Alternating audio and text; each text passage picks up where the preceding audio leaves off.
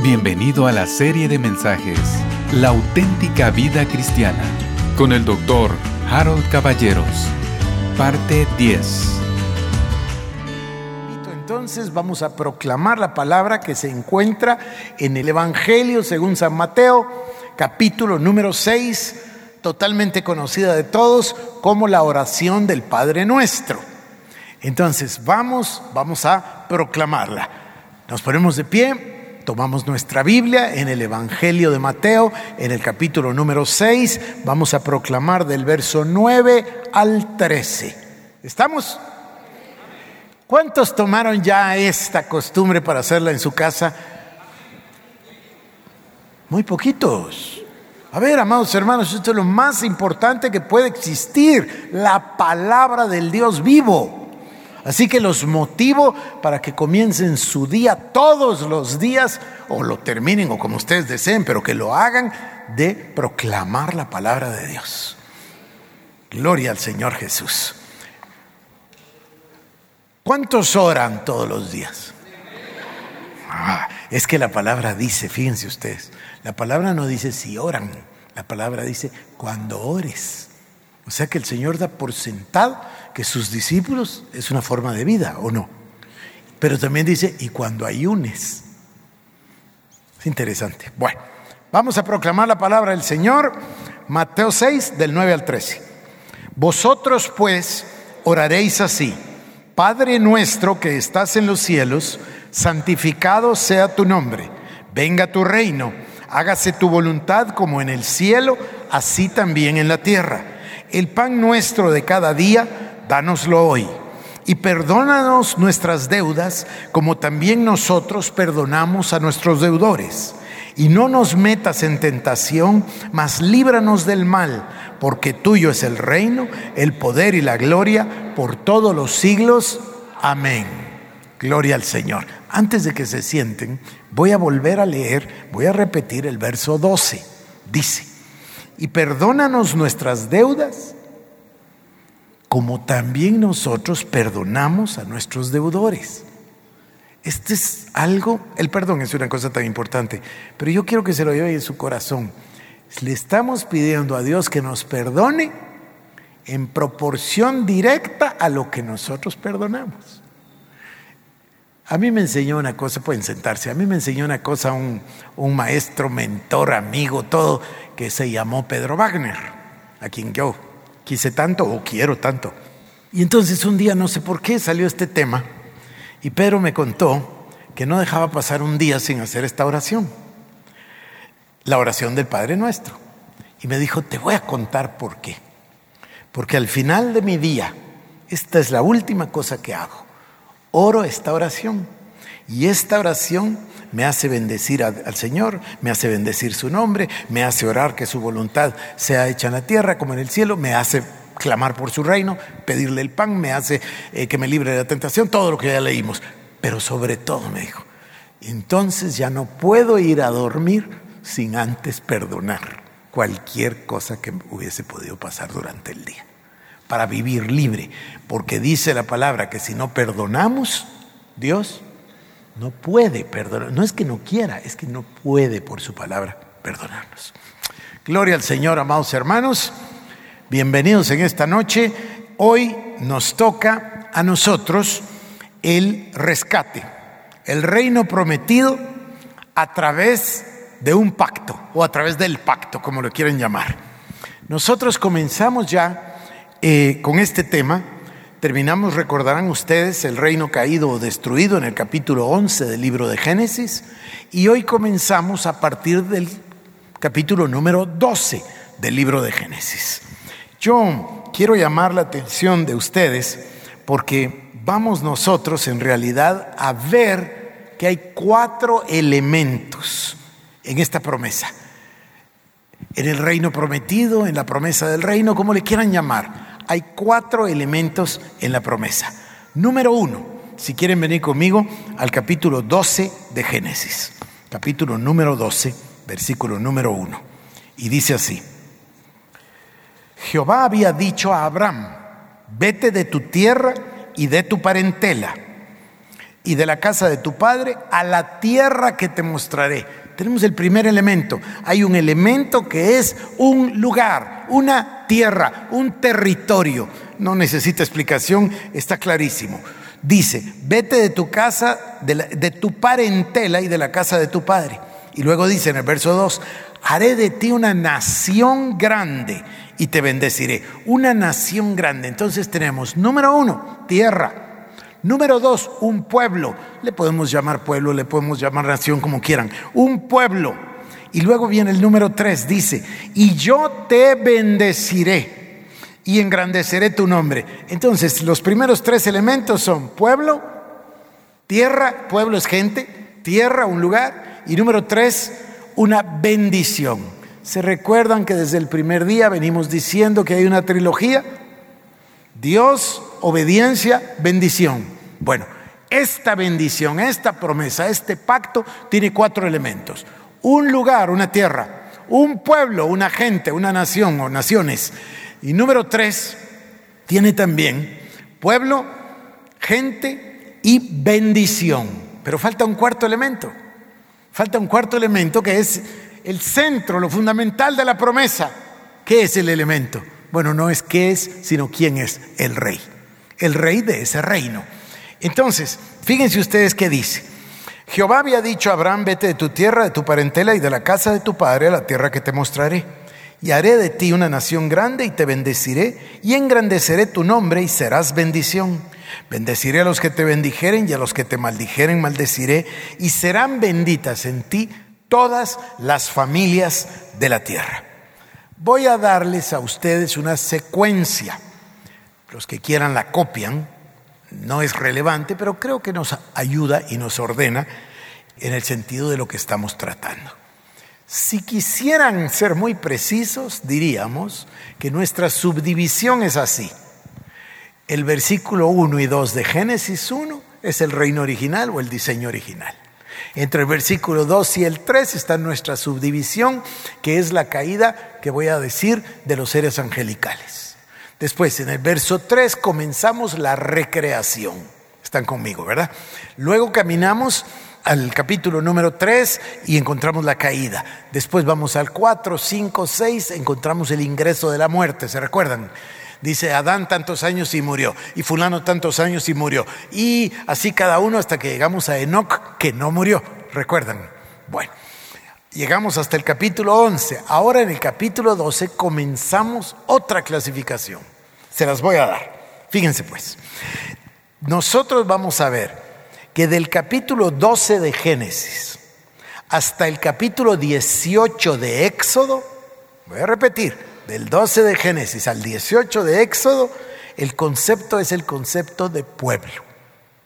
Porque estamos hablando de los cuatro elementos.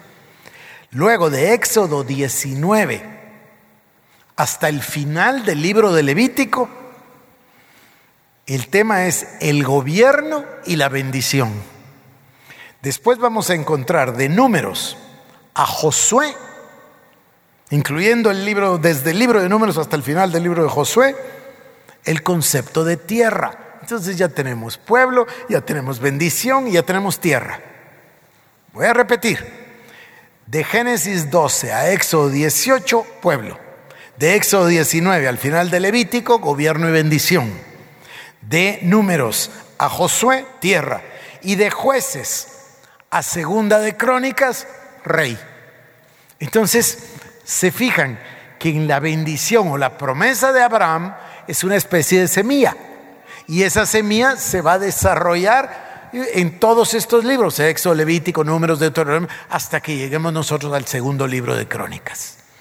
Lo que yo decía, un árbol completo está exacto, completo, total en una semilla. La semilla de Génesis 12.1, 1 y 2 en realidad, nos habla entonces de estos cuatro elementos. El elemento pueblo, el elemento bendición, el elemento tierra y rey. Y luego vamos a ver ese camino desarrollarse delante de nuestros ojos en estos pasajes, o más bien libros que yo les he mencionado. Nosotros deberíamos, si nos lo propusiéramos, no va a ser posible nosotros todos, pero cada quien en su casa, cuando nos acerquemos a la palabra de Dios, desde Génesis 12 hasta Éxodo 18, tener plena conciencia del concepto de pueblo, que es lo que Dios quería decir por pueblo. Luego caminamos de Éxodo 19 hasta el final del Levítico y vamos a entender el gobierno y la bendición. Y luego vamos a ir de números a Josué y vamos a ver el tema de la tierra. ¿Se recuerdan que Josué es el encargado de entrar y tomar literalmente, físicamente, la tierra prometida? Y después vamos a encontrar de jueces a segunda de crónicas el rey.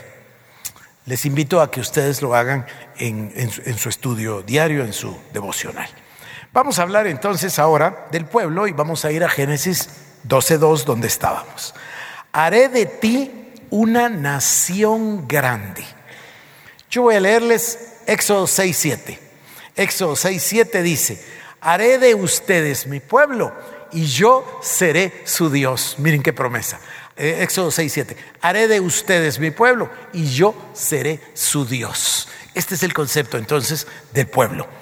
Es imperativo, amados hermanos, que nosotros lo veamos, lo entendamos, nos percatemos, realicemos, que si bien hay una manifestación del reino también convive con innumerables dificultades. No está exento de dificultades, porque lo que vemos y lo que el Señor nos está enseñando en el antiguo pacto, en el antiguo testamento, no es sino figura y sombra de lo que ha de venir en el Nuevo Testamento. Y vivimos situaciones muy similares a las que ellos vivieron, no iguales no estamos en el desierto y no tenemos maná y etcétera. Pero cuando vinemos, el elemento clave es la bifurcación, las dos voluntades. Eso está presente siempre. Entonces nos vamos a encontrar que a pesar de las promesas tan hermosas, de todas maneras hay problemas. ¿Quieren ir conmigo al desafío inicial? Capítulo 15 de Génesis. Este es el primer desafío. Fíjense, dice, Vete de tu tierra, vete de tu casa, vete de tu parentela a la tierra que yo te mostraré y te bendeciré. Y serás una gran nación. Y todos los que te bendigan te bendeciré. ¿Se imaginan ustedes para Abraham recibir esa palabra de Dios? Es algo extraordinario. Tanto en el capítulo 12 como en el capítulo 17, cuando dice, vino sobre él la palabra del Señor, y le dijo, yo soy el Dios Todopoderoso, el Shaddai, el más que suficiente. Bueno. Pero en el capítulo 15 nos encontramos con el primer, ah, ¿cómo le llamo? La primera sacudida, le voy a decir. Después de estas cosas vino la palabra de Jehová a Abraham en visión, diciendo, no temas, Abraham, miren qué palabra, no temas, Abraham, yo soy tu escudo y tu galardón será sobremanera grande. Miren qué palabra. Yo soy tu escudo, le dice Dios, y tu galardón será así extremadamente grande, sobremanera grande. Y respondió Abraham, Señor Jehová, ¿qué me darás siendo así que ando sin hijo? Y el mayordomo de mi casa es ese Damaseno Eliezer. Entonces, lo que nos está enseñando esto es la frustración de haber recibido la promesa, pero de que está pasando el tiempo físico. Entonces Abraham está desesperado, o no sé qué palabra usar, quizás no desesperado, pero está desanimado, eso es evidente. Entonces, Señor, fíjense ustedes, ante el saludo de que Dios se presente y le diga, yo soy tu escudo y tu galardón será sobremanera grande, y él decaído le contesta, ¿y qué me darás siendo sin hijo? Porque su tema era, ¿cómo es posible que Dios me haga una nación grande? ¿Cómo es posible que Dios me bendiga y que haga un pueblo y me lleve a una tierra? Pues solo es posible si tiene descendencia o no. Ahora, si lo vemos del otro lado, el día de ayer, recordarán que el propósito de Dios era sacar un pueblo precisamente de los lomos de Abraham. Y él está aquí y dice, sí, pero no tengo hijo. Bueno, este, este es un momento muy álgido, muy difícil, y yo se los quiero enseñar a ustedes. Síganme entonces, porque el desafío inicial se llama Abraham y Saraí.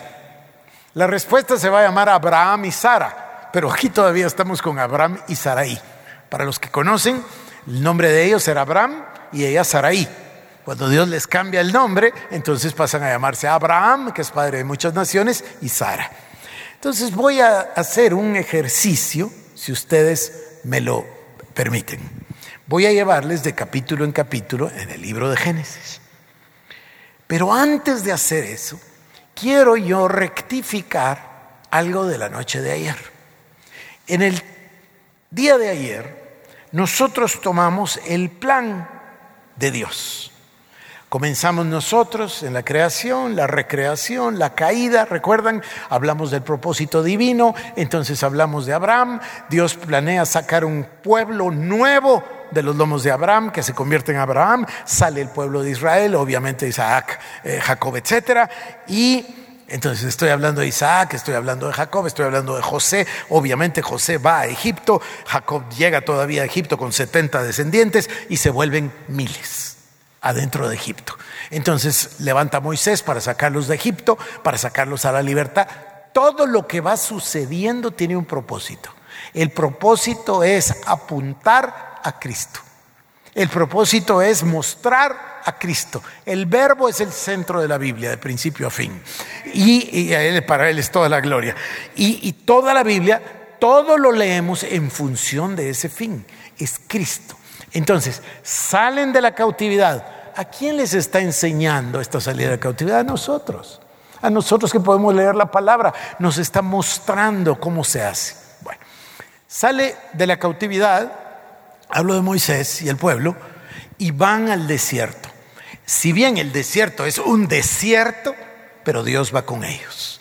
Y vemos toda clase de milagros. Cruzan el Mar Rojo, llegan al desierto, Dios se manifiesta en el monte Sinaí, les da las tablas, el maná, todo es milagroso. Todo, el agua, la roca, todo es milagroso.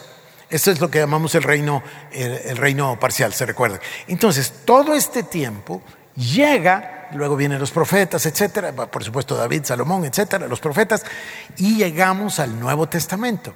Ahora, en ese círculo del plan divino, en el libro de Hechos, en el capítulo 3, versos 19 al 21, dice, arrepentidos y convertidos para que sean borrados vuestros pecados, para que vengan de la presencia del Señor tiempos de refrigerio, para que el cielo dé a Cristo, quien fue, como dice la palabra, a quien de cierto el cielo detuvo, hasta hasta el tiempo de restauración de todas las cosas.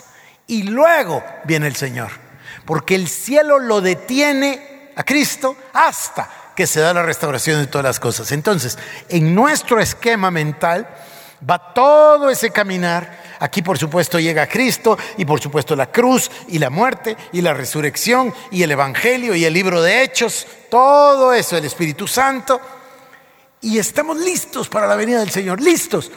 Pero antes de eso se debe producir la restauración total. Porque dice, la restauración de todas las cosas. Y eso es lo que viene. Pero entonces tienen la restitución o la restauración de todas las cosas. Y cuando eso se cumple, el cielo, por decirlo así, suelta, liberta, no sé qué palabra, deja de detener a Cristo y ya viene Cristo en la segunda venida. Vamos a ir a Génesis capítulo 12. Entonces, capítulo 12, ya lo leímos, es la promesa. En el 13 nosotros seguimos a, Abraham y uh, su camino, Lot, etcétera, no es relevante en este momento para nosotros. Se reparten la tierra, tienen mucho ganado, muchas ovejas, eso es irrelevante ahorita. Llegamos al capítulo 14. Cuando llegamos al capítulo 14, Dios nos sorprende. ¿Qué es lo que pasa? En el capítulo 14 todo es distinto. Nos encontramos a un Abraham que resulta que va a la guerra y que es un guerrero, y no solo guerrero, guerrero victorioso. Con 318 siervos nacidos en su casa, va a la batalla de Kedorlaomer, vence y rescata a Lot. Todo lo que digo, todo lo que lean, piénsenlo en función del Salvador. Todo es figura de Cristo. Entonces va y rescata a Lot. ¿Y qué sucede? Ustedes lo saben, ya lo hemos visto más de una vez. Inmediatamente le aparece Melquisedec, lo bendice, le da pan y vino, pero inmediatamente aparece el rey de Sodoma. Están conmigo. Esas dos cosas suceden. ¿Por qué hago tanto énfasis? Porque quiero demostrarles que esa ambivalencia, esa bifurcación, esa disyuntiva, esas dos voluntades, la voluntad de Dios y la rebelión, están de continuo acá, hasta que el Señor diga, por los siglos de los siglos. Pero mientras ese momento no llegue, vivimos con eso, nosotros vivimos con eso. Entonces tenemos que aprenderlo, vaciarme del yo, vaciarme del ego para que sea Cristo. Es la meta suprema de tomar uno de los dos caminos, una de las dos voluntades. La otra es la rebelión o como leímos del hermano Andrew Murray. Entonces tenemos adentro el espíritu de Satanás. ¿Se recuerdan que lo leímos? Entonces yo quiero que tomen conciencia que esta bifurcación está presente siempre. Eso es lo que implica Melquisedec. Por supuesto, Melquisedec es tipo de Cristo, sacerdote del Dios Altísimo, sin principio ni final. Luego Jesús es sacerdote de un nuevo pacto. Jesús venía de la tribu de Judá, no de Aarón ni de Leví. Y no es del sacerdocio de Aarón ni es descendiente de Leví, sino que de Judá. Pero Jesucristo es sumo sacerdote según el orden de Melquisedec. Bueno, capítulo número 15. Llegamos al capítulo número 15, aquí estábamos. Abraham sin hijo. Esto es, a ver, leámoslo porque aquí hay una ratificación extraordinaria. Verso 2. Respondió Abraham y dijo, Señor Jehová, ¿qué me darás siendo quedando sin hijo y el mayordomo de mi casa es ese Damaseno Eliezer? Dijo también Abraham, mira que no me has dado prole, y aquí que será mi heredero un esclavo nacido en mi casa. ¿Qué es lo que significa esto? Esto implica que él está, tiene los ojos en la visión. Dios me dijo que me va a dar una descendencia, pero los años van pasando, el cuerpo va envejeciendo, entonces él como que se está imaginando, bueno, tal vez entonces es ese Damaseno Eliezer entonces me va a parar heredando. Ven, ven la frase, ¿verdad? No dice mi mayordomo Eliezer, ese Damaseno Eliezer. El pobre Eliezer no está enterado de qué está pasando, pero se, se, fijan lo que es que es una cosa maravillosa la Biblia. Pero Abraham obviamente está pensando eso en su corazón. Entonces miren la respuesta de Dios. Entonces dice el verso 4. Luego vino a él palabra de Jehová diciendo, no te heredará este sino un hijo tuyo será el que te heredará. Y lo llevó fuera y le dijo, mira ahora los cielos y cuenta las estrellas si las puedes contar. Y le dijo, así será tu descendencia. Esta es la ratificación de la promesa. Esta es, debido a la necesidad de él, es el refuerzo de la fe producto del amor y la compasión y la misericordia de Dios. Él está pasando un momento de prueba de su fe y Dios le ratifica. No, no, no, no, no, no te va a heredar él, sino que te va a heredar un hijo tuyo y lo saca. Mira el cielo y mira la noche estrellada. Cuenta las estrellas si las puedes contar. Dios ya sabía que no se podían contar, eran innumerables. Y entonces le dice, así será tu descendencia. Este pasaje para mí tiene un significado muy particular, porque se dan cuenta ustedes que Dios apuntala su palabra con una visión. Dios le hubiera podido decir, si vas a tener hijo y punto. Y tu descendencia va a ser como las estrellas, pero lo agarra, lo toma, lo lleva afuera. ¿Qué hace? Es que para mí esto tiene mucha, como yo soy un fiel creyente del tema de los sueños y visiones, entonces para mí tiene mucho significado. Dios en su misericordia le enseña aquel cielo estrellado con una multitud de estrellas que no se pueden contar y la frase, así, así, así, así será tu descendencia. Eso es una visión. Una visión es la imagen de una bendición de Dios. Por eso yo siempre digo que la visión es la imagen de un futuro deseable. Entonces Abraham imprime su corazón. Antes, la fotografía era como un film, rollo le decíamos nosotros.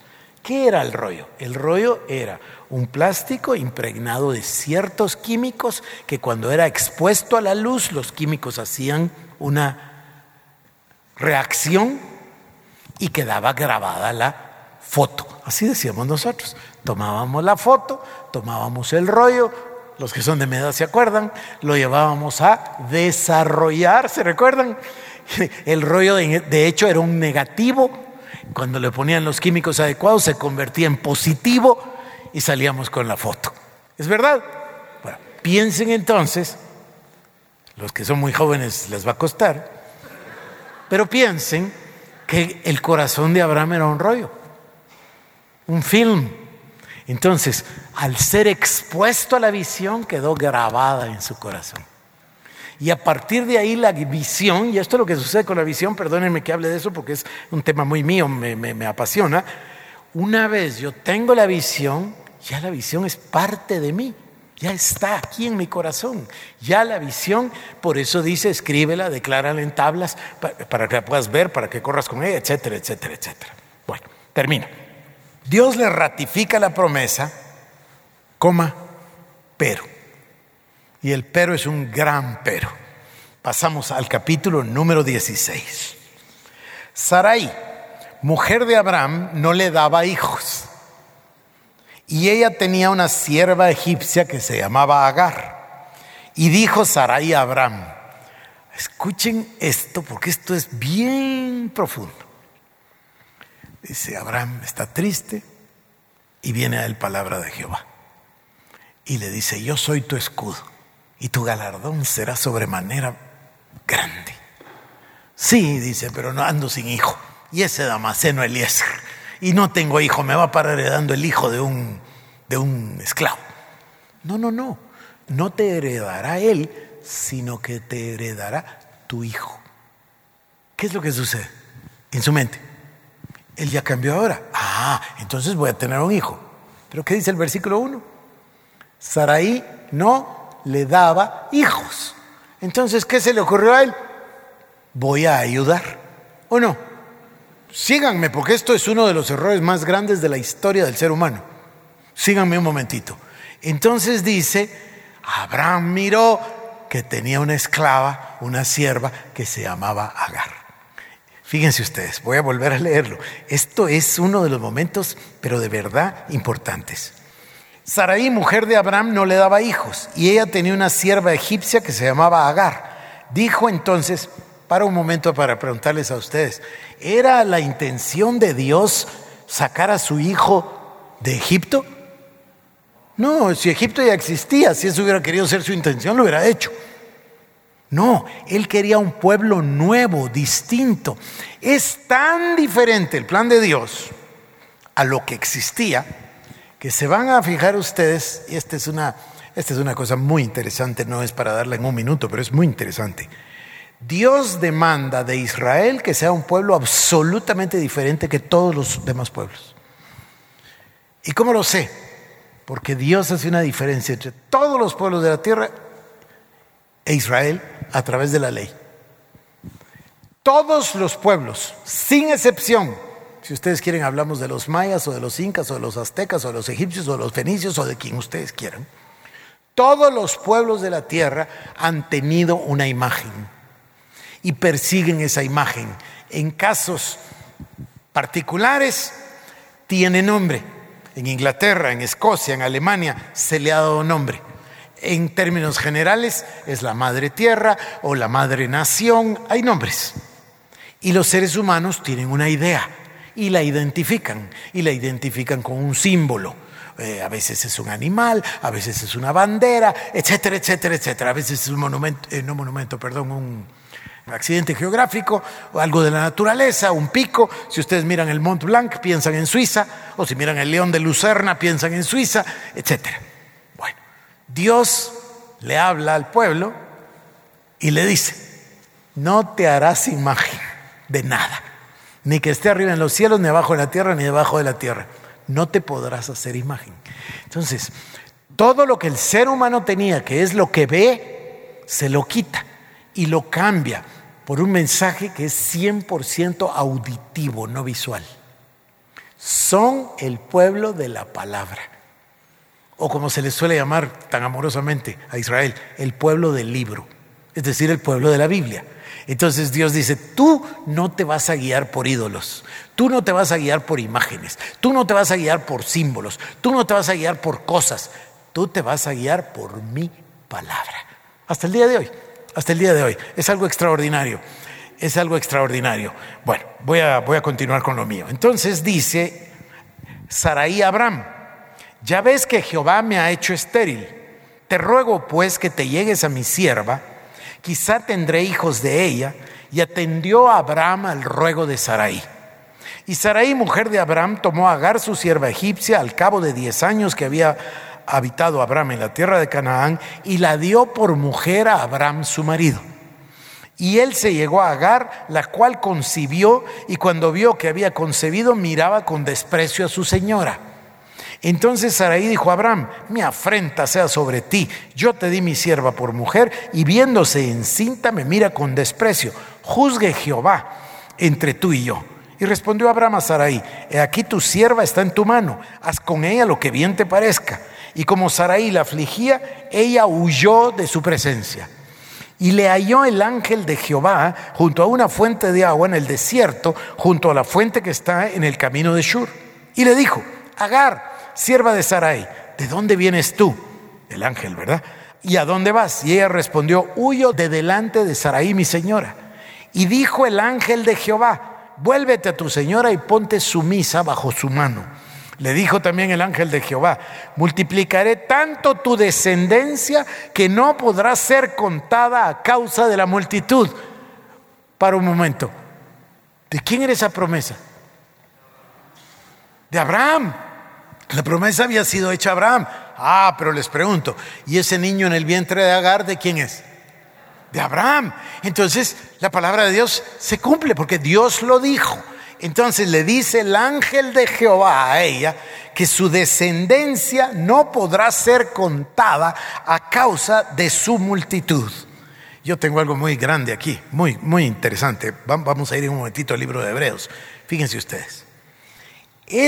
Este momento tiene tanto significado que el día de hoy, siglo XXI, ese es el mayor problema de la humanidad. Los hijos de Agar, más tarde, los hijos de Ismael, contra los hijos de Isaac.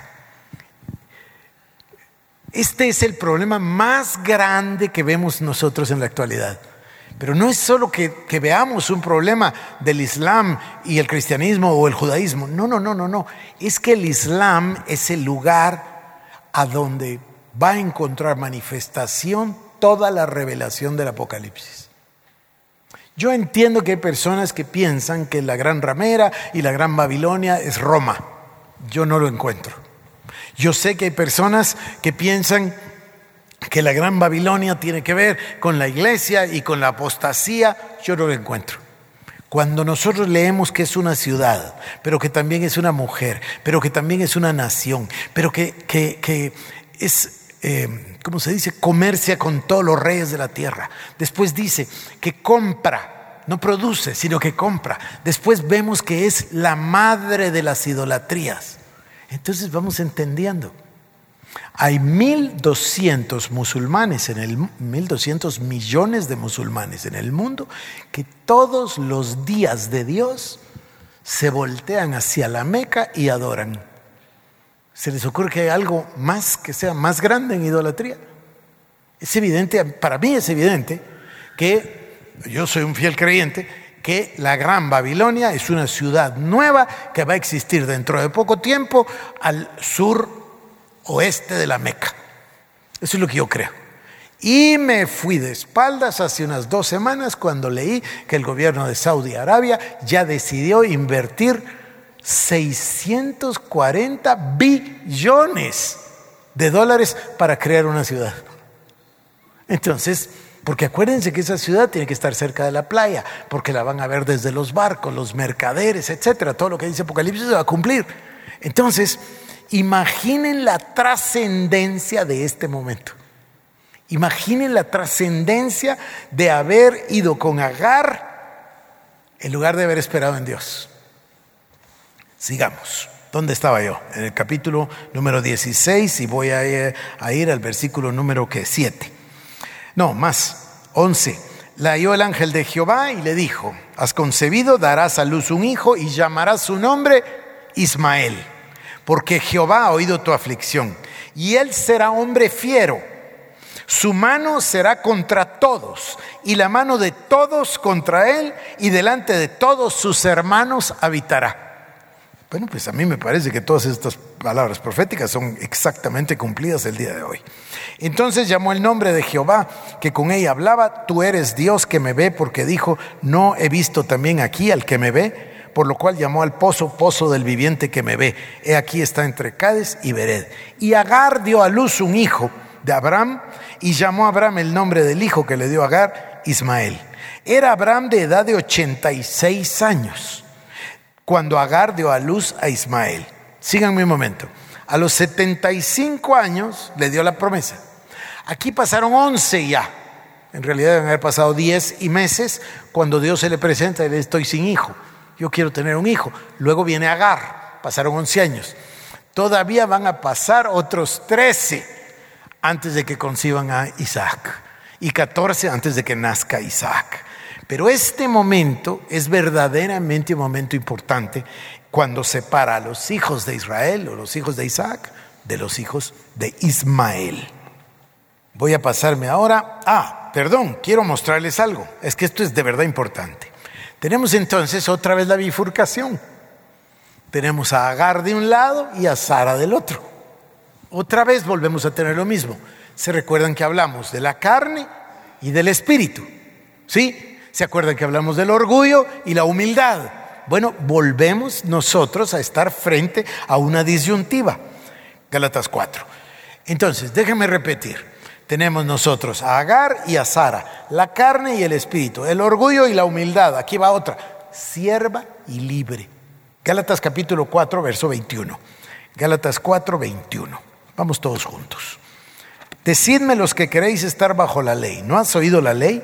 Porque está escrito que Abraham tuvo dos hijos, uno de la esclava y uno de la libre. Pero el de la esclava nació según la carne. ¿Me, van conmigo siguiendo el hilo? ¿Se dan cuenta ustedes de que es uno de los dos lados de la bifurcación? Dice, pero el de la esclava nació según la carne, más el de la libre nació según la promesa lo cual es una alegoría, pues estas mujeres son los dos pactos. El uno proviene del monte Sinaí, el cual da hijos para esclavitud, ese es Agar, porque Agar es el monte Sinaí en Arabia y corresponde a la Jerusalén actual, pues ésta, junto con sus hijos, está en esclavitud. Mas la Jerusalén de arriba, la cual es madre de todos nosotros, es libre, porque está escrito, regocíjate, oh estéril, tú que no das a luz, prorrumpe en júbilo y clama, tú que no tienes dolores de parto, porque más son los hijos de la desolada que los de la que tiene marido. Así que, hermanos, nosotros como Isaac somos hijos de la promesa. Pero como entonces el que había nacido según la carne perseguía al que había nacido según el Espíritu, así también ahora. Mas, ¿qué dice la Escritura? Echa fuera a la esclava y a su hijo, porque no heredará el hijo de la esclava con el hijo de la libre. De manera, hermanos, que no somos hijos de la esclava, sino de la libre. Esto es exactamente lo que venimos diciendo. De este lado tenemos nosotros a Satanás, tenemos nosotros la caída, tenemos nosotros el orgullo, tenemos la carne, aquí tenemos a Agar, tenemos la esclava. Del otro lado nosotros tenemos la bendición, nosotros tenemos la obediencia, tenemos la humildad, tenemos el espíritu en lugar de la carne, tenemos la libre en lugar de la sierva, es decir, más claro no puede ser que hay dos lados. Maravilloso me parece a mí Gálatas. Pero el conflicto natural entre la descendencia de Ismael y la descendencia de Isaac prácticamente domina el mundo y prácticamente determinará el fin. Acuérdense que todo este estudio y estos días que llevamos juntos tienen por objeto el plantear un panorama total de la Biblia para que luego podamos interpretarla para que encontremos nosotros cuál es el propósito del fin, al estilo de nuestra ilustración del rompecabezas. Ya vi el final, ahora voy ordenando las piezas. De eso se trata. Génesis 22. Acá les voy a enseñar el método divino una vez más. Génesis capítulo número 22. Aconteció después de estas cosas, aquí, entonces acá ya pasó Isaac, Ya creció Isaac, obvio ya nació, ¿verdad? Luego ya creció y ahora es un jovencito y ahora Dios llama a Abraham a sacrificarlo. Entonces dice, aconteció después de estas cosas que probó Dios a Abraham y le dijo a Abraham, y él respondió, heme aquí, y dijo, toma ahora tu hijo, tu único, Isaac, a quien amas, y vete a tierra de Moriah, y ofrécelo ahí en holocausto sobre uno de los montes que yo te diré. Piensa un momentito en el ser humano. Piensen un instante ahorita en el ser humano. A los 75 se lo promete, a los 86 ya estaba desesperado, a los 99 conciben a Isaac, a los 100 nace, más o menos son 112 ahora, más o menos, y le dice, sacrifícalo. Es, es que es muy, muy difícil, pero escuchen bien el método divino. Dice, aconteció después de estas cosas que probó Dios a Abraham probó Dios a Abraham. ¿Saben cómo le decimos nosotros en nuestro lenguaje pentecostal a esto? Le decimos la prueba de la fe. Hay que distinguir. Les voy a contar una anécdota. Eh, mis suegros, cuando Cecilia y yo decidimos casarnos, mi suegro decidió que la boda fuera en su casa. Y él quería poner linda su casa, entonces dispuso que a él le faltaban unas cosas en la casa y mi suegra y mi suegro decidieron que iban a ir a Estados Unidos a comprarlas. Entonces se fueron a Estados Unidos, pero al llegar a Estados Unidos mi suegra se enfermó y se puso mal, mal, mal, una fiebre que no cedía, fue a parar al hospital. Entonces estaba hospitalizada con una fiebre altísima y no encontraban qué era, estaba muy en la ciudad de Houston. Entonces, Lucrecia, mi cuñada, se le ocurrió llamar a la iglesia Lakewood y preguntar por el pastor Austin y pedirle favor. Los pastores Austin, el papá de Joel, John Austin y, y, sobre todo Dodi han sido muy, pero muy, pero muy cercanos a mi suegra, muy amigos. Entonces llegó a ver a mi suegra y antes de orar, de acuerdo como que fuera ayer, ella me lo contó, yo no estaba, ella le dijo, hola hermano John, ellos eran muy cercanos, muy amigos. ¿Qué es esto? Y el pastor Austin contestó, esta es la prueba de tu fe. Ah, bueno, gracias, le contestó, entonces ya está. No sé si entienden lo que estoy tratando de decir con este ejemplo. Y dicho y hecho, ¿verdad? la tarde ya terminó, le dieron de alta y se fue a su casa. O después se fue de shopping para comprar las cosas que, que habían ido a comprar. Entonces, dice aquí, y Dios decidió probar a Abraham. Entonces, esta prueba de la fe entendemos qué es. Cuando yo estoy en un problema, tiendo a divagar. ¿Por qué yo? ¿Por qué a mí? Y yo tal y tal cosa, y yo tal y tal otra. Miren, yo que leí ahora, ayer, anteayer, cuando el libro de Job, tantas razones y tantas elucubraciones. Mientras que es la prueba de la fe. Si alguien te dijera que la tribulación que estás pasando es justamente porque Dios quiere probar algo en ti y sacarte mejor, contestarías como mi suegra. Ah, bueno, entonces ya entendí. Voy a superarlo y punto. Y se acabó. Y lo superó y se terminó. Bueno, entonces veamos otra vez. Aconteció que probó Dios a Abraham y le dijo, toma tu hijo y ven a ofrecerlo. Y Abraham se levantó muy de mañana, enalbardó su asno, tomó consigo dos siervos, a su hijo Isaac, cortó leña para el holocausto, se levantó y fue al lugar que Dios le dijo. Al tercer día alzó Abraham sus ojos y vio el lugar de lejos. Entonces dijo Abraham a sus siervos, esperad aquí con el asno, y yo y el muchacho iremos hasta ahí, adoraremos y volveremos a vosotros. Y tomó Abraham la leña del holocausto y la puso sobre Isaac su hijo. Y él tomó en su mano el fuego y el cuchillo y fueron ambos juntos. Entonces Isaac habló a Abraham, su padre, y dijo, Padre mío. Y él respondió, heme aquí mi hijo. Y él dijo, he aquí el fuego y la leña, mas ¿dónde está el cordero para el holocausto? Y respondió Abraham, Dios se proveerá de cordero para el holocausto, hijo mío. Esta es una profecía maravillosa. ¿Están escuchando?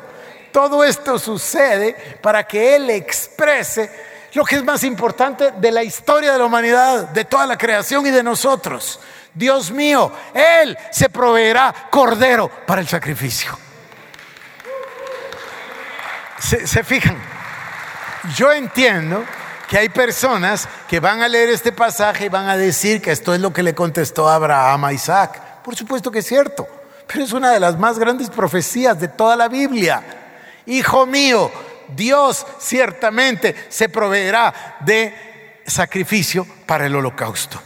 Y entonces dice, y cuando llegaron al lugar, edificó Abraham un altar, compuso la leña, ató a Isaac su hijo y lo puso en el altar, y extendió a Abraham su mano y tomó el cuchillo para degollar a su hijo. Entonces el ángel de Jehová le dio voces desde el cielo y dijo, Abraham, Abraham, y él respondióme aquí y dijo, no extiendas tu mano sobre el muchacho ni le hagas nada, porque yo conozco que temes a Dios por cuanto no me rehusaste tu hijo, tu único. ¿O no dice mi Nuevo Testamento que no dejará que seamos tentados más allá de lo que podamos soportar? Se fijan, es exactamente. Ah, yo he oído a los hermanos un millón y medio de veces, incluyéndome a mí, ¿por qué será que Dios espera hasta el último minuto? ¿Saben por qué, verdad? Porque no esperó media hora más porque hubieran habido más minutos. Fue el último minuto para nosotros. Pero a lo mejor hubiera podido pasar otra semana. Dios Todopoderoso exclama el ángel y dice, no extiendas tu mano, yo conozco que temes a Dios. Claro, aquel profesor que tenía su programa de televisión aquí en Guatemala hubiera dicho, prueba superada. ¿Sí o no? ¿Sí o no? Es exactamente lo que pasó. Dios decidió probar a Abraham y Abraham fue fiel. En realidad es una prueba superada, ¿sí o no? Bueno, entonces alzó Abraham sus ojos y miró y a sus espaldas un carnero trabado. Eh, no voy a seguir, no, no voy a seguir. Pero se fijan ustedes que otra vez encontramos aquí la confirmación del método divino. Dios, obediencia, bendición. Ojo porque esto es importante. Dios, obediencia, bendición. Bendición, sinónimo, milagros. ¿Me escucharon? Voy a repetir. Ya ustedes ya, ya lo vimos muchas veces. Dios, obediencia, bendición. Pero fíjense lo que, a dónde voy. Dios, obediencia, bendición, bendición sinónimo, milagros. Voy a hablarles del avivamiento. ¿Qué es el avivamiento? El avivamiento es la presencia manifiesta de Dios en un lugar como respuesta a la oración. ¿Quién es el más interesado? Es Dios. Él es el que aún retrasa su plan con tal de que todos lleguen al arrepentimiento. Entonces, Él es el más interesado. ¿Qué encuentra en una iglesia que se postra con reverencia, fervor, aclamar y pedir un avivamiento? Obediencia. Entonces tienen a Dios, su voluntad, tienen obediencia, ¿cuál es el resultado?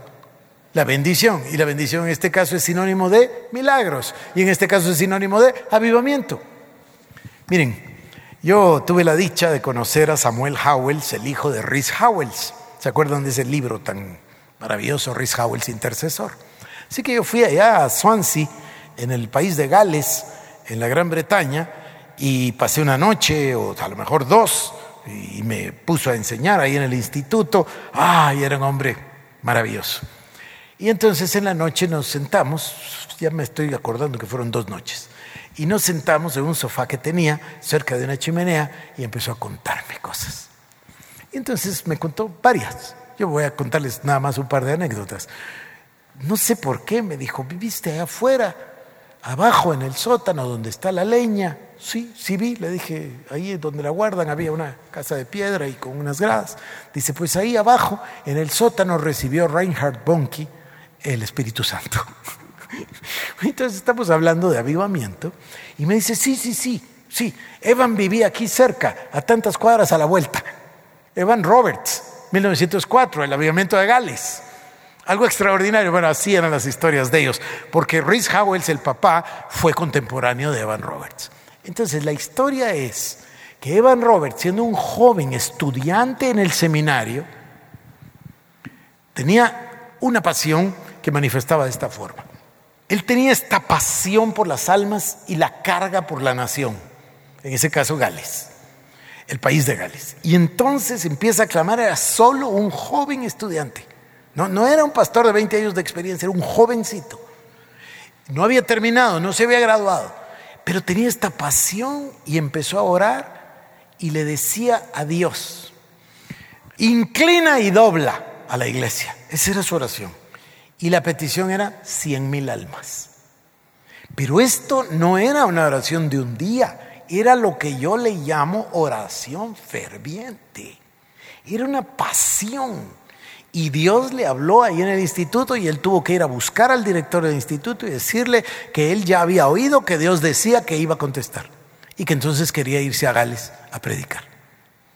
El director le dijo a este jovencito, pero si le falta mucho para graduarse. Entonces lo interrogó y leyó o vio la pasión y vio la oración y vio el clamor y el profesor rapidito lo identificó. Rápido lo identificó y le dijo, mira joven, si es Dios el que te está llamando, mejor ve. Así que se salió del instituto y se fue de vuelta a su casa y no le abrieron el púlpito, era solo un jovencito. Entonces llegó a decir, y por supuesto que le dijeron que no. Es interesantísimo, no voy a seguir en esto porque es muy largo. Pero eventualmente comenzó el avivamiento. Y no fueron 100 mil almas. En seis meses se contabilizaron 500 mil almas. Lo que estoy tratando de sembrar en el corazón de ustedes es, ¿se acuerdan cómo dijimos, verdad? Dios, obediencia, bendición. La bendición sinónimo de milagros. Abraham obedece ¿Y qué es lo que cosecha? Por supuesto, bendición, pero ¿en qué forma? En la forma de milagros. Es una vida milagrosa. Bueno, esos milagros es otra vez sinónimo de avivamiento. ¿Qué estoy diciendo? Si nosotros, amados hermanos, nos comprometemos a orar fervientemente, a clamar con una sola visión, con una sola petición, delante de Dios, nos va a dar Guatemala porque es su voluntad. Entonces, fíjense que todo lo que vamos leyendo apunta a Cristo, todo apunta al reino, de eso estamos hablando. De esto nosotros tendríamos que pasar, a ver si les digo, lo voy a decir de esta manera porque esto se tiene que grabar en nuestro corazón. Los milagros constituyen la consecuencia de la fe. Eso hemos creído siempre. Por ello voy a añadirla entonces. Los milagros constituyen la consecuencia de la fe y la obediencia. ¿Por qué? Ah, porque tenemos dos voluntades. Y entonces tenemos carne y espíritu. Y entonces tenemos sierva y libre. Entonces tenemos orgullo y humildad. Y tenemos desobediencia y obediencia. Entonces, los milagros son la respuesta o consecuencia directa de la fe y la obediencia. Yo les pregunto, en este particular caso que acabamos de leer, ¿Abraham tuvo solo fe? No, creo que más que fe tuvo obediencia. Obvio que tuvo las dos, porque en su corazón él decía, este es mi heredero, Dios me lo dio, Dios me prometió la descendencia, algo tiene que suceder. Confió en Dios. Bueno, el gran mérito de Abraham es que le creyó a Dios. Esa expresión es maravillosa, creerle a Dios. Bueno, entonces se convirtió esto en, a ver, voy a repetir, los milagros son la consecuencia de la fe y la obediencia. El avivamiento es el resultado de la oración o clamor y fe, como en el caso de eh, Evan Roberts. Acá nosotros tendríamos que llegar a Génesis 27. Y en Génesis 27 nos vamos a encontrar otra vez con el mismo caso. Fíjense ustedes. Isaac y Rebeca tienen dos hijos, gemelos. Este es el método de Dios. Fíjense lo que voy a decir. Isaac y Rebeca tienen, están esperando. Ella está embarazada. Pero adentro hay dos, no uno, gemelos. ¿Verdad? Hay uno mayor y uno menor. Y entonces Dios habla. Dios habla de ellos y dice Dios, fíjense ustedes, es que esto es maravilloso. Dice Dios, el mayor servirá al menor. Lo, determina. Esto no es por obras, porque no han nacido. De hecho, uno se llama Jacob, que quiere decir suplantador. O sea que el carácter no era todo virtud, pero a él escogió Dios. ¿Por qué? Porque esto se llama la soberanía divina. Es su voluntad. Punto. No, no se discute. Simple y sencillamente Él lo decidió. Voy a llegar más lejos y demostrarles que tampoco habla de cualidades de Abraham. Él lo escogió, punto. No nos dice, era un hombre sabio, era un hombre... No, no, no, no nos explica, solo dice que lo escogió. Y en este caso, desde el vientre, Dios escogió a Jacob. Voy a parar acá. Otra vez la bifurcación. Unos son hijos de Jacob, los otros de Saúl. Otra vez. Escuchaste un mensaje de la serie La auténtica vida cristiana. Si quieres saber más de Ministerios El Shaddai u ofrendar, visita iglesiaelshaddai.org.